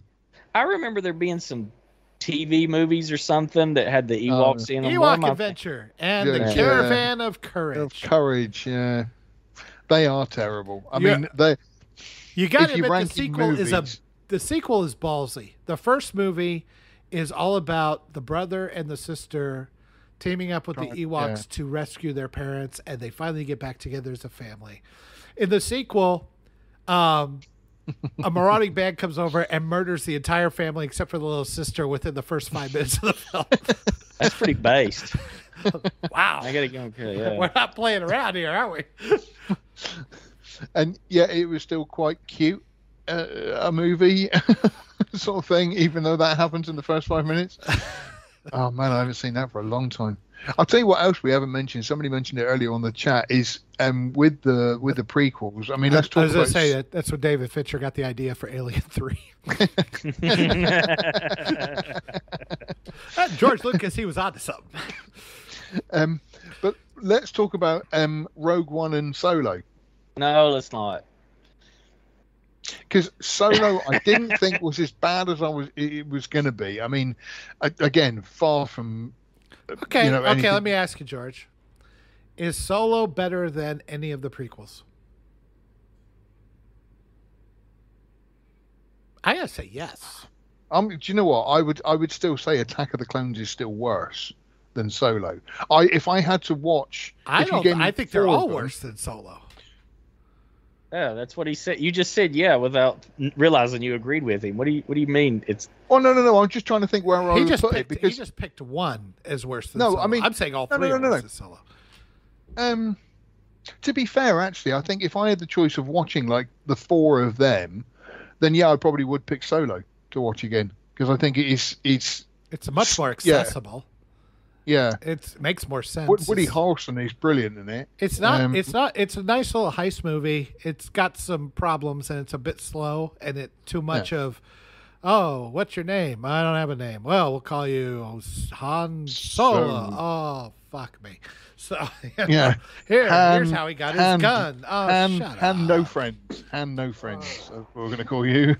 What's your name? Chewbacca? Well, we're gonna have to come up with a name because I can't use that. Shut up. You know that you guys very rarely mention those two movies to the point that they must not be something because you I forget they even exist and you guys never you guys never refer to them when you're talking about Star Wars. You you talk about the sequel movies that you hate more than you've ever mentioned those two. Yeah, So they don't. You, you know, you got a point. They don't Star Wars register. movies. Yeah, they don't register really though. That that They're is a Star- that is a point. Partly because they don't have any. of It's not anything to do with the main Skywalker saga for the most part.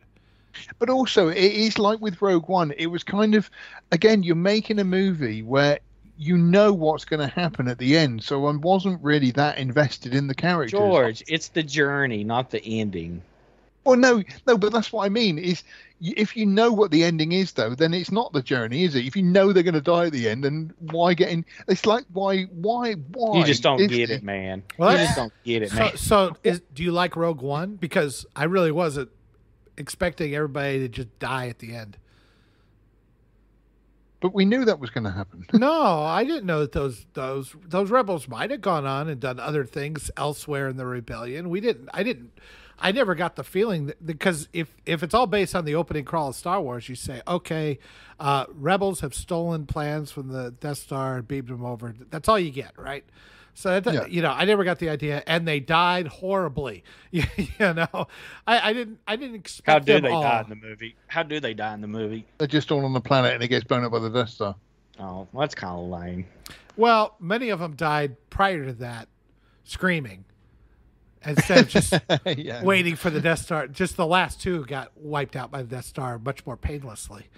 Maddox has just said that Kyle Katarn is the one who stole the Death Band stars, and as I remember, that was in the game um, Dark Forces. Yeah, one of them. And yeah, that's true. But yeah, he's not mentioned in Rogue One at all. He's no It's longer all- canon. They wiped their ass with the expanded universe. You know that. And again, just why do that? What if you've got a, a whole? You know, you wouldn't do that with with history. You wouldn't. Because it probably would cost more to use those No, problems. have you, no, have, no, you, have you looked at a public school lately? I, I was just going to say, I was just going to say, see, this is how bad and awful my thoughts are. That's kind of like saying that the um, uh, what do you call it? The um, oh bloody hell, brain. This is what happens when you talk about Star Wars for two hours. Your brain starts to rot. I, from ca- I can hear the Windows sound. Bee boom boom boom. Oh, that's right. Right, I got it now. Um, that's kind of like saying that the Holocaust never happened. wow, you couldn't think of. I kept thinking it was called the apocalypse, but that's he was not like, it's "What is called." that If- thing called that everybody always exaggerates if, if about?" anybody is listening from YouTube, we are we, we do believe the Holocaust happened, and that is just a joke that we are I trying just for a effect. comment. I, I was just saying that, like I say, that you wouldn't erase that from history, though. And so, you know, like I say, why change the canon of Star Wars is exactly the same thing. yeah, that George, not George Lucas compares uh, Disney not using some uh, comic books after a movie is is equal to uh, as, as the I, I, I, I'd- I'd say your, uh, uh, I'd say your perspective and your, your ability to keep things in, in, reality. in and reality. I think you've, you've got it spot on there, George. I You think got you're a fine. real handle. You got a real handle on reality, George. yeah, That's absolutely. Two World Wars and one World Cup, dude. Oh, dude. that old English chestnut of a song. Uh, Right. So no, yeah. Obviously, that was quite a quite a bad example, but that's just the way my brain works. It's, it's master around with master it's of hang- understatement. The Yeah, English was- right there. no. Uh, it's just hanging around with Sean too much. That's what it is. That's probably I, true. I, I don't know the the Star Wars when you say the expanded universe canon. I mean, I don't know what they should have kept and what they shouldn't have. There was some shit in that expanded universe. I mean, I'm not gonna lie, there was some really bad stuff in there. There was some good stuff, but it had, it had sprawled out. I mean, if you were gonna try to make anything new, I mean, you're talking these 150 200 million dollar movies you're to try to to slide into this ridiculous bible of canon beyond the Mm. movies and the TV shows. But then, I could, uh, I'm, I'm to a honestly, point- I could kind of understand it. To a point, though, the canon made sense and everything was kind of, I don't want to say pre-approved, but approved by Lucas so that it kind of all fitted in. Is this going to fit canon. with Wilford Brimley's character in Caravan of Courage? Oh, Jesus Christ. Right, fuck. Write this out right we- They never would have got the movie off the ground. You know what? Now I'm on board. That's, I think they they should have kept the canon. They never would have got a movie on board, and we wouldn't have these fucking discussions. They didn't want to pay the original authors and whatever. That's that's the only reason they did it. Yeah, you're right. That's, That's, the only reason. bet It's you- I that bet sim- you're right. simple as. Well, would've I think I think part of it was they didn't want to try to figure out how to fit it in. That'd have been a lot of work, and we know these people are lazy, lazy people. I can imagine. I can imagine. I think it was Timothy Zahn who wrote the um, Thrawn trilogy, uh, which is a good trilogy and one of the rare books I've read. Um, it was it was a decent trilogy, but I can imagine Disney approaching him saying, "Right, how much do you want for us to buy the Thrawn trilogy so that we can make them into films?" And, and Timothy Zahn turning around and saying, "Actually, to be fair, you can just make a small donation to a school or something, maybe fifty dollars." And Disney going, "No, screw it, we'll do our own." no, Probably. no, no, no, no, no, no, no. Well, they had yeah, to push I- the- if they, they I had would to love to the see message, them. so. I would love to see a properly adapted, um, and it could do it in in computer animation just fine. I'd be fine with that. But a properly adapted uh, Zahn trilogy, I think that would be great. Yeah, it would be. Like I say, though, Those are it's my such sequels. a great. You guys Yeah, are veer, absolutely. you guys are veering off into super dork territory here. I just wanted to I just wanted to let you know before you You got knew too- what this was. You I don't think get a then, safe so- word. I, yeah, your safe word is "I love Star Wars." He'll never say it. I know that's the old bait and switch. You'd be like, "Oh, well, good. We'll go another hour." um, so yeah, we have we've we've kind of discussed the fact that yeah, the prequels aren't. It's, I still know better, but I mean, you know, when you compare them to the sequel trilogy, they are master pieces of work. Because the, the sequel trilogy is just awful, which will be But- discussed next week for two hours with Sean, our host. I've never seen them. Oh, I'm you're so lucky. You never seen the sequels? I've never watched the three new ones. Oh, gosh, envious. you know, you could have not. You know, you guys could have not watched them yourself. We, No, but I had to give him a chance. I I, have had a- to. I had I to have give a- it a chance. I have a problem. Okay. going to I'm, we, we talk about it in group and um, you know hopefully i will get past this one day I was sat in the cinema going, "She rubs the lotion on the Yeah. skin." So I'll tell you what. Next week, then, Sean, would you like to pick a topic for us to talk about next week? yes i think that we doesn't tortured you involve enough non yeah, not- Anything other than this or Star Trek, uh, any anything, literally anything. You can talk about the size of my mom's underwear if you want. Just, just no more, no more Star Wars for a while, please. seems like a hot topic is that where she buys them by the way Mm-hmm. She's very trendy. oh, well, let, uh, you wanted to What do do heavy want to- metal, so He- heavy metal yeah, we Heavy can do metal. that. George wanted to do that, la- I guess, a couple weeks ago. yeah we heavy mentioned that. metal. what do you guys then. what do you guys think heavy metal heavy metal we'll do heavy metal Yeah. Unless Maddie, something what else do you comes think? up. I am going to try to go watch. I might go try to go watch tonight. Uh, everything, everywhere, all at once. Oh, I do. Getting fancy- good reviews. A lot of people are. It's not out over here. Damn it! I like uh, Ah. Michelle Yeoh a lot, Mm, me too. and um, so I thought that might be fun. But uh, I don't know. Is there anything else? I still want to see the Northman, uh, which I haven't. Uh, Dean yet. watched it and said it's terrible. Really? Yeah, he said it was absolutely boring and terrible. But I, I don't know. I'm expecting it to be slow and. well, he no, he said it had a little bit of wokeness in it too. Oh, Yeah, really? yeah. They Said didn't right portray the all the Vikings as white, did they? Well, he said there's some bit about slavery, like some you know commentary on slavery or something. There shoved in at the end. Very apparently, it's very uh, you know out of place too. You know, out of. Hmm. I don't That's disappointing. Um, 'cause I had I'm- high hopes for it too because I was like, oh, I want to watch it, and he watched it first. He's like, nah, nah. Because I even uh, I gave him an invitation to write a review of it for the you know for the website, and he was like, I don't know if I can finish it. when he was watching, he's like, I, don't- I don't know if I can finish this crap. And at the end, they all lived happily ever after. They all Covered in sailed blood. away off into the sunset. Yeah. Oh wait, no, that was Lord of the Rings. Sorry, sorry. Also covered in blood. Yeah. Yeah.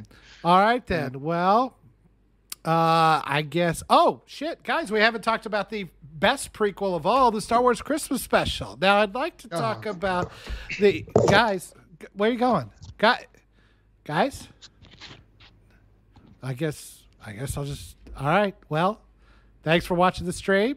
We will see you next week. Don't forget to like, share, subscribe. You can reach us at contact us at lastmovieoutpost.com and visit the website lastmovieoutpost.com. Guys? Oh,